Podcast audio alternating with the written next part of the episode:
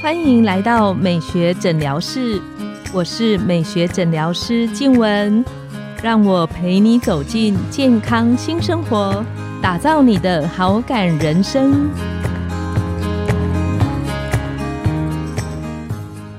欢迎光临，我是你的美学诊疗师静雯，让我陪你练习好感人生，走进健康新生活。今天我们很高兴邀请到的来宾是许元金医师，他是医师好辣的医师顾问，也是私密处保养微整的专家。那我们请许医师跟线上的听众打个招呼。大家好，我是雅风诊所的许元金医师。许医师，前几集听到你的分享啊，真的都还蛮收获蛮多的，而且。许医师讲话有一种独特的风格，非常的直白。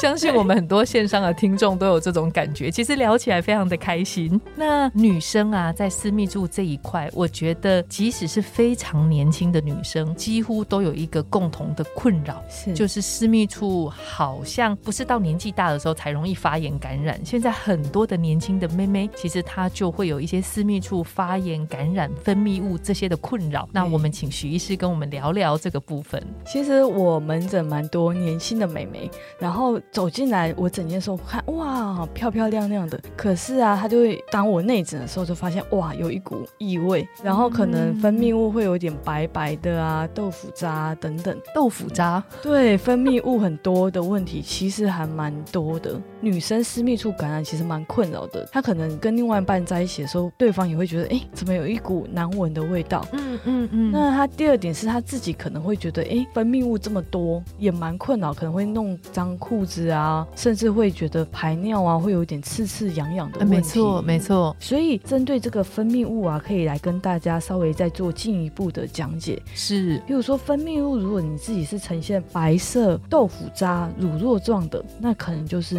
霉。菌的感染，啊哈，对，其实我们阴道内是一个很特别环境，它是一个好菌与坏菌共存的环境，是，所以其实这个霉菌啊、乳酸菌啊等等，其实它平常就存在我们的阴道当中，嗯哼，对，那你有可能透过譬如说性行为比较频繁，或者是说你免疫力下降，都有可能就是导致可能没睡好啊，免疫力比较低的时候，对，就有可能导致就是造成霉菌的感染的问题。那当然，另外还有一部分的。问题是有可能是细菌性感染，譬如说它分泌物有点黄黄的、绿绿的、偏黄绿色的时候，对，那可能就是细菌性的感染了。然后它有个很重要的特征，就是它会有一点鱼腥味。哦，那味道闻起来的感觉不太一样。我觉得感染比较困扰是我很多朋友，因为他感染，就像刚刚许医师提到，他细菌性感染，那他就要吃抗生素。对，讨厌是讨厌在这个东西好像会反复一直来，对不对？没错，其实蛮多。年轻的女性，她常常会有阴道发炎的问题。嗯那有时候也是跟可能就是性行为比较频繁，有一点关系。嗯对，那其实每次在分泌物比较多，然后有感染的状况，当然要及时的就医，使用比如说抗生素啊或药物的治疗以外呢，其实平时的保养也蛮重要的。嗯，像是平时什么样子的保养？其实平时可以多喝水，这是最简单的。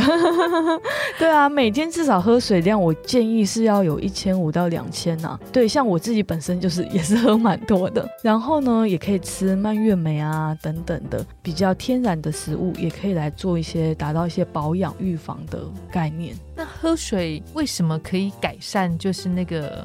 感染的情形，因为我觉得很多年轻的孩子，他水量是真的相对比较少一点点。像我在前面有聊过的，通常我觉得一天喝少于一千，那就是很少。真的。后来我发现有人五百的，最后我发现有人一天只喝一百 CC，这么可以 这么少？对他可能有的时候是第一个不喜欢开水那个味道，哎，对对，不然就是第二个他其实本身就没有喝水习惯。那第三个也有可能说他怕喝水需要上厕所，嗯。或是他不知道，原来喝水对我们女生在健康保养上其实还蛮重要的。对，因为其实喝水量比较多的话，你自然排尿的次数会增加。嗯哼，对，那排尿次数增加的话，自然会让你的泌尿道是比较健康的。对，那也会影响到说我们的分泌物它的粘稠程度，或者是说私密处它本身的味道。那很特别是私密处的味道啊，就像我们每个人的体味一样，都有自己独特的味道，甚至是。是连吃的食物都会影响到你私密处的味道，吃的东西会影响到那个人私密处的气味。没错，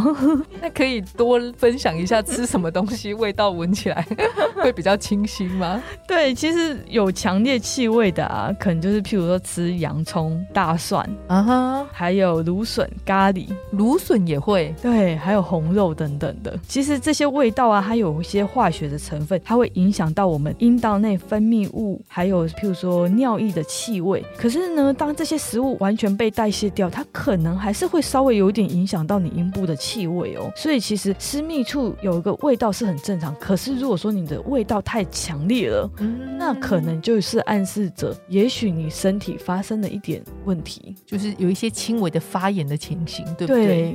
那有些人会问说，比方说关于内裤的那个清洗的方式，它也会跟我的那个发炎感染有关系吗？对，其实我都会鼓励我的顾客说，要尽量穿棉质的内裤，尽量穿不要那么紧身的裤子。可想而知，我们台湾 冬天的时候，虽然感觉比较凉爽，但是夏天真的是非常的闷热。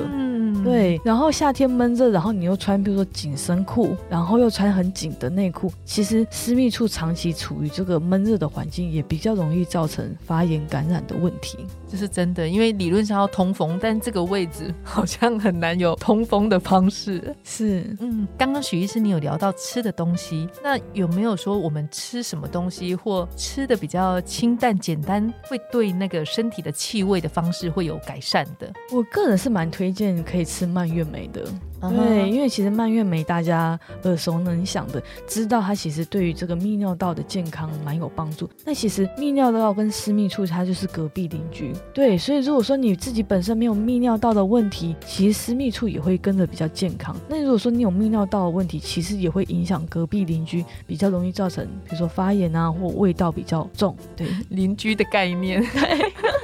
那我们讲到那个蔓越莓，那吃是喝果汁啊，还是吃补充营养定啊，还是真的吃实体的蔓越莓？吃多少的量呢？许医师怎么建议？我个人是建议，如果说可以吃实体的是最好。那如果说不行，因为我们工作比较繁忙，其实吃保健食品也是 OK 的，但是不要喝太甜的蔓越莓汁，因为太甜的话，第一个真的是身体会有比较大的负担，以外可能也会造成，譬如说其他方面的感染啊，或其他方面的疾。病的产生。嗯嗯嗯。另外啊，还想特别请问许医师，就是如果我们私密处开始变得比较干燥的时候，对它是不是也会增加我容易发炎感染的机会？没错，其实我们靠近更年期或者是更年期比较年长的顾客，他很常会有阴道比较干涩的问题。那伴随着阴道本身黏膜健康度下降的时候，它其实也比较不容易，譬如说分泌一些黏液保护阴道，所以其实也。比较不容易排除一些，比如说细菌啊或等等的问题。对，所以其实他们也蛮常造成阴道感染的。那针对于假设真的出现就是比较干燥啊，或者是私密处比较薄的这个部分，它有没有什么样的保养或是治疗可以去改善的？保养的部分的话，可以透过我们之前有分享到，可以吃一些天然的食物性的食物。来做保养。那除此之外，其实也可以透过一些微整方面的治疗，或者非侵入式的治疗等等的，去增加阴道内膜的健康程度。对，它就可以自然改善干涩痒的问题。那可不可以问的再稍微比较？就是很多朋友会问我说，那怎么样可以让私密处比较湿润，就是干燥的情形再更好一点？湿润本身呢，我其实蛮推荐大家做这个生长因子的注射的。其实湿润就是代表。说我们阴道内的腺体的健康度要达到某一个健康程度，它自然就会比较湿润。重点是这个阴道的腺体，它会受到我们女性荷尔蒙的影响。嗯，所以其实，在产后妈妈，尤其在哺乳期，它其实女性荷尔蒙都会降低。嗯哼嗯，所以这一段时间，其实第一个性欲会下降，第二个其实私密处也比较容易干涩。那再另外一个族群就是更年期的姐姐，因为她女性荷尔蒙自然的减少嘛，是对，所以她自然阴道内是比较干涩的。嗯嗯嗯，对，所以我会蛮建议可以使用生长因子的注射来增加阴道内黏膜的腺体的分泌程度，让它分泌的多。那我们阴道内是好菌与坏菌共存的环境，是。那这些好菌呢，刚好就是用这个腺体的分泌物来作为它的